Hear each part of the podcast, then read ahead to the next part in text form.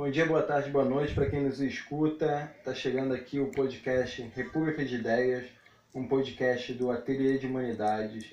E para você que não conhece, eu sou Emanuel Rapizo, doutorando em Ciência Política pelo IESP, aqui da Universidade Estadual do Rio de Janeiro, e comigo está André Manhelli, professor, pesquisador e diretor do Ateliê de Humanidades. Bem-vindos ao nosso podcast. Esse podcast aqui vai primeiro vai explicar um pouco o que é o Ateliê de Humanidades, como a gente chegou à ideia de construir um podcast, esse podcast República de Ideias, e como serão os nossos próximos passos. Então, primeiramente, vamos falar um pouco sobre o porquê o ateliê, porquê a ideia de um ateliê de humanidades. É bom assim, né, Manuel, que o pessoal conhece a instituição e a própria proposta do que, que é uma república de ideias que é a natureza do nosso canal e que a gente vai fazer muita coisa aí pela frente. Bem, a ideia do Ateliê de Humanidades, ela parte de um duplo movimento. Primeiro, um diagnóstico sobre as crises do nosso tempo.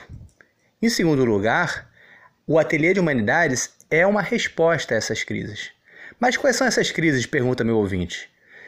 São pelo menos quatro linhas de crise. Vamos falar rapidamente sobre elas. A primeira linha de crise é a que podemos chamar de uma crise de valores, existencial e uma crise política e da democracia. Né? A gente está num momento em que parece que há uma desconexão entre informação, conhecimento e sabedoria.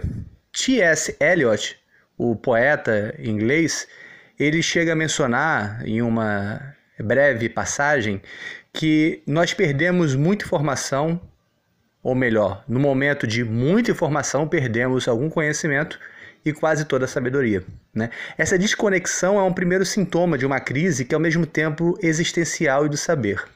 Em segundo lugar, há uma certa desconexão hoje em dia, assim entendemos, entre o pensamento e a própria prática e a vida das pessoas que vem junto com uma crise de valores, né, onde há um, uma disseminação de um certo utilitarismo, um certo cinismo generalizado, onde é muito difícil hoje em dia fazer um apelo a valores fortes.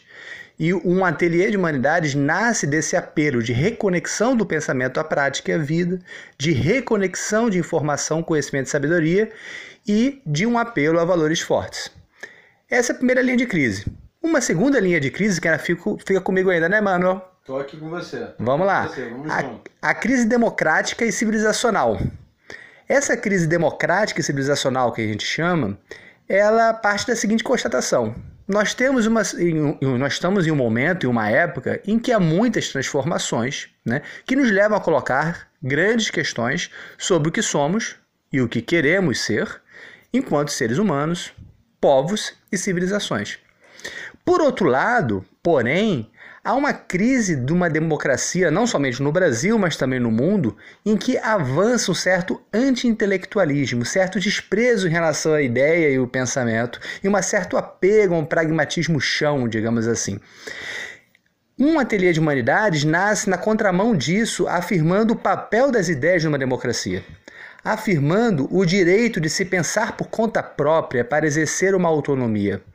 Não há uma democracia, não há uma autonomia individual e coletiva se não houver uma capacidade de se pensar o próprio tempo, um fortalecimento do pensar e do agir. Um ateliê de humanidades então surge como uma espécie de política cultural de autonomia que permite articular o individual e o coletivo, numa perspectiva em que, para ser si mesmo, tem que se viver também em relação com os outros, construindo uma comunidade política. Então são essas duas linhas de crise inicialmente: crise de valores existencial e moral, digamos assim, e uma crise democrática e política e civilizacional. Diga aí, Emanuel, qual uma outra linha de crise? Uma outra coisa que a gente estava comentando aqui, que faz parte da nossa apresentação, é o que a gente pode chamar de uma crise não tão geral, mas uma crise vinculada a uma instituição que é fundamental no campo do conhecimento, no campo da sabedoria, enfim, que é das universidades. Então a gente tem aí, a gente supõe, muita gente comenta, que essa crise é, das universidades passa por alguns aspectos. Um primeiro que a gente pode citar é uma certa radicalização da disciplinarização ou fragmentação dos saberes. Então a gente surge, surge aí no Brasil, e não só no Brasil, mas mundo também, uma, um, um constante é, crescimento de novas disciplinas, de novos saberes cada vez mais específicos cada vez mais detalhados, mas que, em sua parte ruim, tem uma menor capacidade de compreensão do todo, de articulação com os demais saberes. É nada contra as disciplinas, mas sim contra as hiperdisciplinarizações, né? Exato. O problema não é você detalhar ou ter um conhecimento específico sobre um ponto.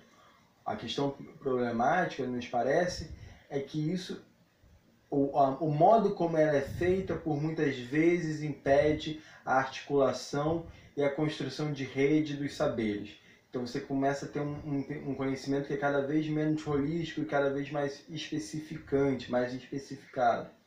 Isso também parte de uma certa burocratização do conhecimento que está vinculado a um produtivismo acelerado, que por sua vez está atrelado às necessidades práticas da vida daqueles que estão vinculados à universidade de caminharem dentro da carreira acadêmica. Então esse carreirismo que engloba todos nós dentro da universidade, faz com que todos seus atores busquem cada vez mais alcançar lugares e menos produzir o conhecimento em conjunto. Produzir não talvez seja a melhor palavra, mas construir ou é, é, cultivar o conhecimento em conjunto. Então a necessidade premente de garantir as condições materiais de existência e essa necessidade de você é, expandir é, seu, seu posicionamento dentro da universidade faz com que haja uma certa, um certo direcionamento à produção incessante que garanta que você possa ser bem avaliado, bem considerado e garanta, consequentemente, que você suba nessa escada da carreira acadêmica. É, nesse sentido, né? Só para pegar um, um, gancho aí, nesse sentido, é um sistema que premia resultados a ponto de aqueles que conseguem avançar na carreira são não tanto os mais talentosos ou os mais inventivos no campo do saber, mas muitas vezes mais pragmáticos, que se adaptam a um sistema de produção de resultados. Sim, porque como todo sistema de produção de resultados gera game, né? E gerando game as pessoas aprendem a jogar e aprendendo a jogar, muitas vezes a gente distorce a própria ideia do sistema, que, que em muitos casos foi bem, bem, digamos, intencionada no primeiro momento, ou, ou não é considerada a partir. Isso não quer dizer que as pessoas que fazem parte desse sistema necessariamente são intrinsecamente desonestas ou têm espíritos é, não republicanos ou, ou que tenham desconsideração. Algumas vezes acontece, mas a gente não, não parte desse pressuposto para analisar sim, sim. a crise, porque senão você acaba pessoalizando, personificando e fulanizando, digamos assim, a crise uhum. é, é, e, e, a identificação do problema. Nesse sentido, é muito importante se dizer, porque a ideia de um ateliê de humanidades nasce não por uma fulanização da crise ou por uma personificação de crise, dizendo que as pessoas são mais. Não. É dizer que há um sistema que acaba não fomentando boas práticas e fazendo o jogo acaba distorcendo as regras. Na sociologia há um termo para isso que são os efeitos perversos, né? Os meios se tornam fins e muitas vezes as consequências não previstas, né, de sistemas muito bem intencionados acabam levando a uma distorção completamente das suas finalidades, né? E a questão de um ateliê de humanidades vem de tentar criar uma ambiência institucional diferente para que consiga fazer aquilo que uma universidade deve fazer. Exato, exato. Então aí aparece a resposta, que é a resposta que o, o, esse projeto, o artesanato é, de humanidades, pretende responder, que é a construção de um artesanato é, de humanidades. Então essa diferenciação entre aí o artigo indefinido e o artigo definido, o André pode caminhar um pouco mais e explicar melhor qual é essa diferença. É, um ponto que eu acho que é importante para a gente definir né, de onde surge a ideia de um ateliê de humanidades é dizer que esse sistema ele acaba minando muitas vezes muito mais as ciências humanas e as ciências sociais, a filosofia, né, os saberes do que podemos chamar de humanidades, né, do que as próprias ciências exatas e naturais. Né? Então até acaba sendo um pouco equivocado quando se fala que é um sistema, é uma crise universitária como um todo. Às vezes a crise universitária está mais nos saberes das humanidades. Né, do que nos saberes exatos e, e naturais. Vamos conversar sobre isso em outros podcasts. O caso da gente é que a gente tem um diagnóstico de uma crise das humanidades, sobre o qual vale a pena citar um autor chamado Edgar Morin, que eu acho que muitos de vocês devem conhecer, num antigo texto de, da década de 60. é O Espírito do Tempo.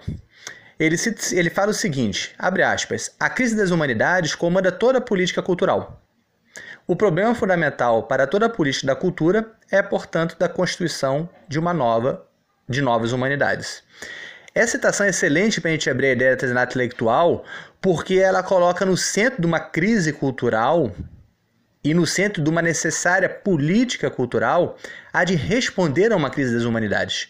Perceber que criar uma nova humanidade, ou melhor, criar novos saberes das humanidades, as duas coisas estão juntas, é uma política cultural. É uma resposta às múltiplas crises que nós vivemos. Daí vem a ideia do artesanato intelectual. O que quer dizer um artesanato intelectual? Né? Que expressa a ideia do, de um ateliê. Né? Ateliê, artesanato. Como entender isso? Primeiro ponto importante é que o artesanato ele é contrário a um sistema fordista e taylorista, digamos assim, que predomina numa, né, no, no, sistema universitário de forma estranha, quando é, o mundo econômico caminha já para a superação de um modelo fordista ou taylorista de produção para novas formas de práticas flexíveis, para uma revolução industrial 4.0 e tudo mais. Né? Do ponto de vista das humanidades, a questão é uma reapropriação do tempo do trabalho intelectual, do pensamento.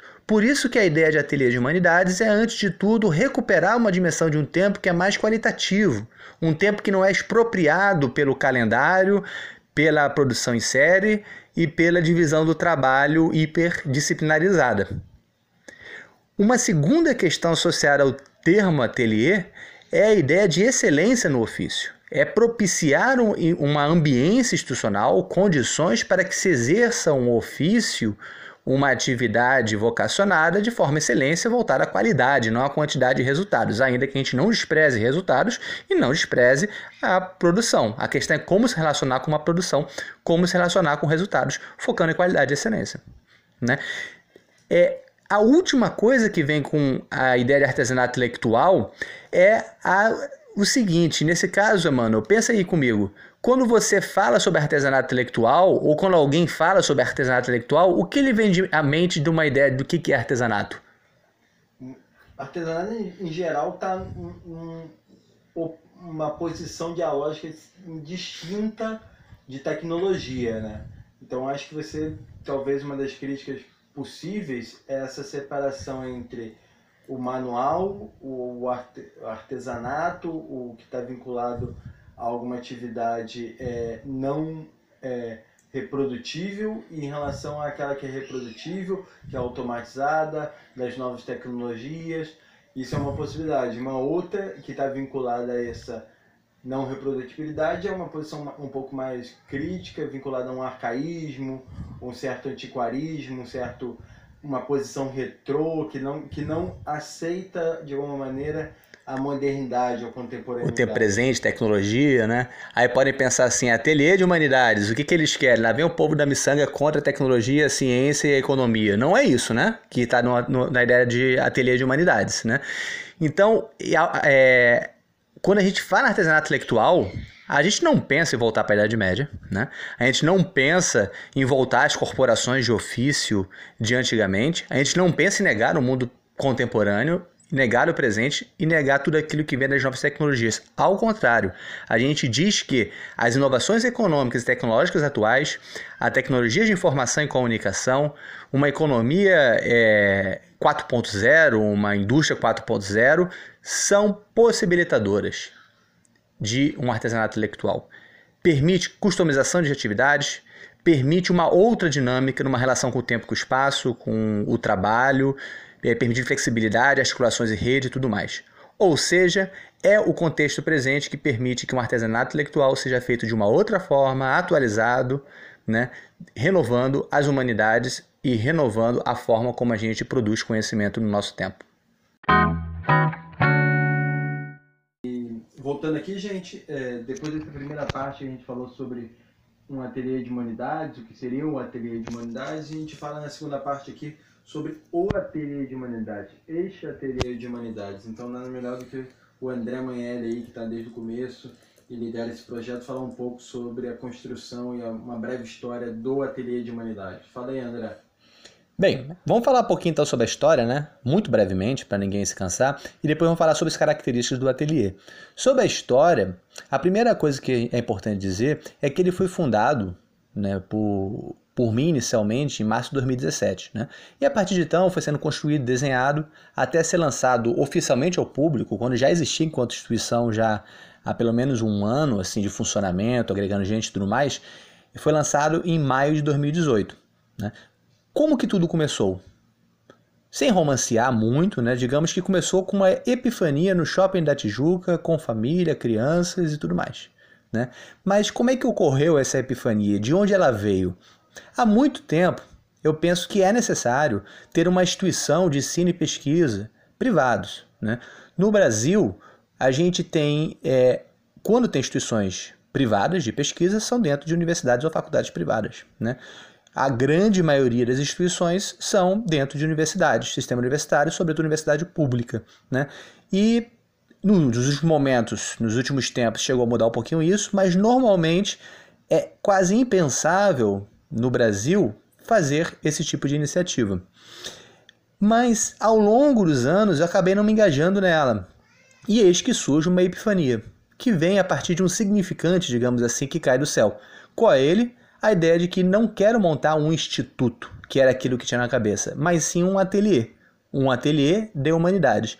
Quando me veio essa, esse, esse significante, né, essa palavra ateliê de humanidades, veio o conceito junto. Né? Veio todo um campo semântico, digamos assim, que faz com que a gente já entre no universo que é o universo que eu considerava e considero cada vez mais que é uma resposta à crise do nosso tempo. Né? A primeira coisa que a gente tem que enfatizar é que sim, a ideia foi minha. Mas, ao longo do processo, muitas pessoas participaram ativamente de sua construção. Uma das pessoas fundamentais nesse início foi Rafael Damasceno, que a gente brinca entre nós como sendo, até porque ele é antropólogo, uma espécie de xamã do ateliê, porque ele fez um papel muito importante no início, né, de um mediador, de uma espécie de hermeneuta, aquele que faz com que a gente trafegue entre mundos. E ele também foi muito importante na construção do nosso quase manifesto né, de ideias e valores do ateliê que tem no nosso site, ateliêdehumanidades.com, co-escrito comigo. Surgiram também outras pessoas, algumas que fizeram colaborações muito pontuais e rápidas, acabaram saindo por várias razões, né? dentre eles, por exemplo, Vinícius Volkov, a quem nós somos muito gratos. Mas essencial foi a Maria Lua Maier, trazida para o ateliê via o próprio Rafael Damasceno. Ela é aquela que toca o ateliê cotidianamente com, comigo, e ela é central na construção de todo o projeto do ateliê. Além dela, vale citar o Lindoberg Campos, o Alberto Luiz Cordeiro de Farias, duas pessoas centrais no Ateliê de Humanidades, e o Emanuel Rapizo está aqui comigo. Fala aí, Emanuel, de novo. Opa, estamos aqui. Beleza? Então, que chegou, chegou há pouco e chegou para ficar e está aí com, comigo e com outras pessoas que vão entrando no projeto, construindo agora a, o podcast República de Ideias do próprio ateliê. Vale citar, só para terminar essa breve história, que também entraram o que a gente chama de livres pesquisadores parceiros, né? aqueles que são parceiros do ateliê. Não estão no corpo do ateliê, mas são essenciais para a construção de nossa rede de parceiros intelectuais, pesquisadores, núcleos de pesquisa e institutos privados e públicos de estudo e pesquisa. O Paulo Henrique Martins, professor da UFPE, foi muito importante nisso é um apoiador e uma pessoa de uma generosidade ímpar, além de um, um, um, intelectual exemplar, que está ajudando muito a pensar o que é o ateliê e a também abrir caminhos e portas. O Felipe Maia, da Universidade Federal de Juiz de Fora, também é um excelente parceiro intelectual, sobretudo no projeto Cartografias da Crítica. Então, Emanuel, a história assim de desenho do ateliê foi isso. Vamos falar então agora do quê? Vamos lá, vamos de características, certo? Beleza. Qual é a primeira característica do ateliê? O nome é Ateliê de Humanidades. Qual é lá o sloganzinho que tem ali embaixo da marca? Né? A gente chama de um espaço de livre estudo, pesquisa, escrita e formação. Né? Poderemos também chamar de uma instituição, desde que não se tenha o peso do nome instituição. Então, a primeira característica do ateliê é de ser a liberdade de pensamento, é de ser espaço de liberdade, de experimentação intelectual, e também de reflexão sobre o tempo presente. Né? Nesse sentido, a ambiência intelectual, completamente, digamos, antifordista, taylorista, burocratizante ou burocratizante, é de criar um ambiente de projetos livres, vocacionários e experimentais, que sejam inter e transdisciplinares, que assumam riscos, é isso que normalmente não é muito incentivado dentro do sistema formal, e que se orientem por pensar o tempo presente, se reconectando com a sociedade, se reconectando com questões concretas, e não com a busca de carreira ou de resultados. Né? Essa é a primeira característica do ateliê. Nesse sentido, ele é ao mesmo tempo alternativo e complementar ao sistema formal de ensino superior. Por que ele é alternativo? Porque tem muita gente que tem interesse de estudar, de pesquisar, mas não vê no sistema formal de ensino superior um aquele que vai atender essa demanda. Porque você entra numa pós-graduação ou você entra dentro de uma graduação, se você tem interesse em filosofia ou ciências sociais ou em algum tipo de busca de saber, e você se descobre, digamos assim, amarrado em demandas burocráticas, estreitamente disciplinares, produtivismo acelerado, corrida por posicionamento na carreira acadêmica e tudo mais. Né? Então, uma ambiência institucional de livre estudo e pesquisa que saia do amarramento de créditos, digamos assim, ou de ambientes que muitas vezes são é, pouco estimulantes, né, o ateliê ele se constrói como uma alternativa. Pode-se fazer um projeto de pesquisa perfeitamente, inclusive, se quiser, de grande ambição, né, a nível equivalente de um mestrado doutorado, sem ter as amarras e sem almejar uma diplomação. Né? É, por outro lado, há uma característica de ser complementar, porque muita gente que está no sistema, está fazendo pós-graduação, está fazendo graduação, demanda uma instituição que dê um suporte tutorial, que faça uma orientação centrada na qualidade do processo, né? aquilo que chama de tutoria é, é, por, por processo e não por resultado, né? que seja contínuo, próximo, dialógico né? e buscando uma excelência de resultado. Então, dá um suporte para pessoas que podem aprofundar a de pesquisa, onde as instituições não conseguem é, dar o suporte ou não têm disciplinas ou cursos que deem esse saber, que consiga fazer um processo tutorial bastante próximo, ao contrário normalmente o afastamento que ocorre e tudo mais.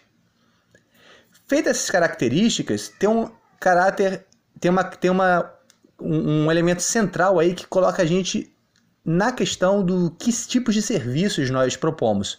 É, qual o nome do que, que a gente falou aí, o, o Emmanuel? É o espírito, né? Do sim, ateliê. Sim, sim. Né? Então já, já começaram a pensar então que o ateliê é um centro espírita. Não, não é isso. Não passamos agora do, do, do artesanato retrô para o espírito do ateliê uhum. no sentido religioso da, da, da, coisa, não. Não queremos nem ser igreja, nem centro espírita. O que quer dizer espírito do ateliê? É no sentido da, da, da alma, da característica, daquilo que dá substância ao projeto. Né? Um serviço que dá substância ao projeto do ateliê é o de tutoria, né? e é a construção de um espaço de pesquisa que seja é, presente, né? que tenham livres pesquisa, que tenha livre pesquisadores e livre formandos em seu ambiente, com projetos individuais e também com projetos, se quiserem, coletivos. Então, a tutoria é fundamental. Já falei, a tutoria é por processo, contínuo, próximo, dialógico, né? flexível, que dê espaço para uma maior não linearidade na trajetória. Né? E customizada, né? que é um termo da economia, né? É, ou seja, personalizada, individualizada. Além da tutoria, também há cursos livres, laboratórios e grupos de estudos é uma ambiência que permite que o ateliê atenda a serviços customizados não só a indivíduos, mas também empresas, instituições e organizações que também almejam pesquisas, também almejam ensino, também almejam conhecimentos, que muitas vezes não são atendidos pelo sistema formal de ensino e pesquisa superior. Quando a gente fala de espírito, a gente também pode falar do quê, Emmanuel? De uma difusão do espírito pela sociedade, né? Mais uma, uma, uma, linguagem que, pelo amor de Deus, não estamos falando de religião, né? De que, que seria uma difusão do espírito do ateliê é, pela sociedade, né? Esse espírito de cooperação, de liberdade, de experimentação, ele se difunde é, nos nossos parceiros e na rede que a gente vai construindo por meio de atividades públicas. Uma delas é essa que está aqui, nesse momento, nessa interlocução com você é o República das Ideias, o podcast, né? que busca atender, né, fazer um serviço público né, de difusão de ideias, pensamento, debate. Além disso, temos o canal no YouTube, né, que também permite que a gente tenha uma comunicação audiovisual, e palestras, mesas redondas, seminários, roda de conversa, atividades educativas e culturais, né, e um braço de publicação escrita, com cadernos de ateliê e com ateliê de humanidade editorial.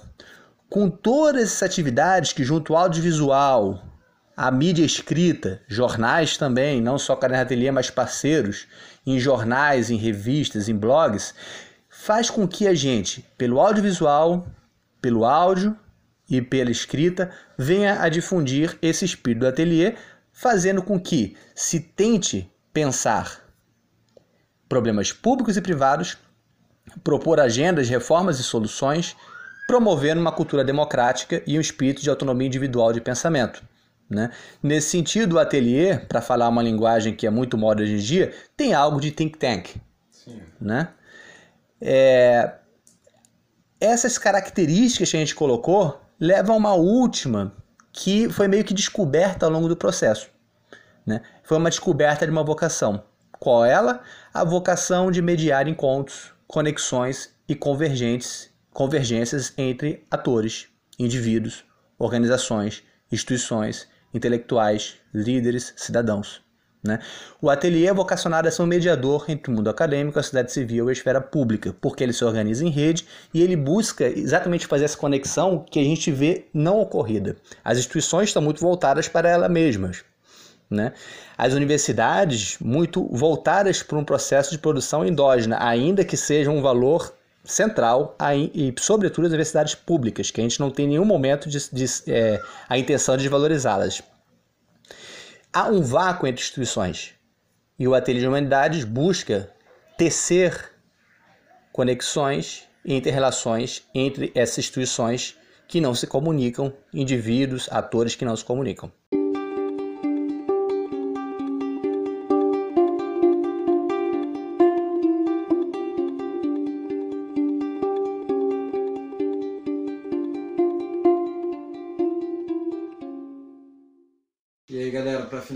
Aqui, a gente vai apresentar um pouquinho das parcerias que o Ateliê tem, um pouco sobre o regime de apoiadores para fazer tudo acontecer e quais são os, os projetos aqui para 2019. Fala aí, André.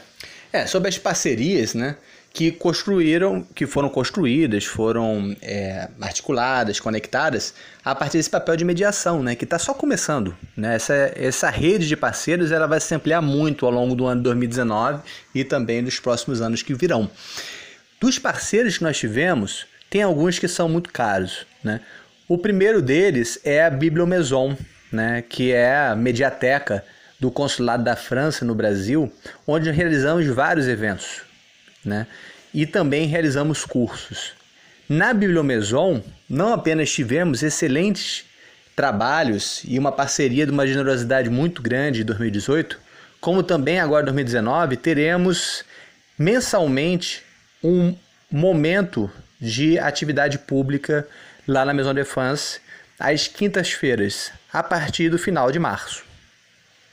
Muita coisa virá articulando França-Brasil e, sobretudo, dialogando, trazendo ideias, reflexões, debates intelectuais franceses e de autores franceses e francófonos no Brasil e também trazendo conhecimentos e questões brasileiras para a França.